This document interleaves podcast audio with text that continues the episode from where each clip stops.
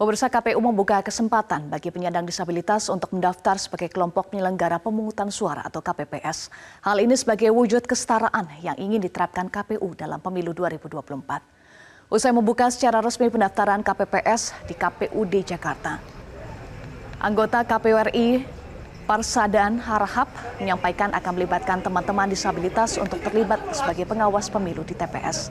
Saat ini KPU tengah berkoordinasi dengan pemerintah provinsi dan pemerintah kabupaten kota untuk mengakomodir penyandang disabilitas yang ingin berpartisipasi sebagai petugas KPPS.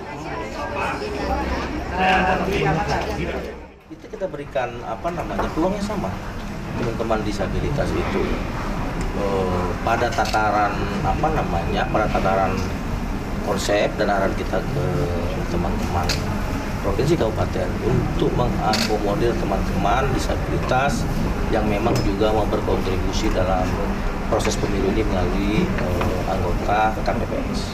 Kita berikan peluang. Jelajahi cara baru mendapatkan informasi. Download Metro TV Extend sekarang.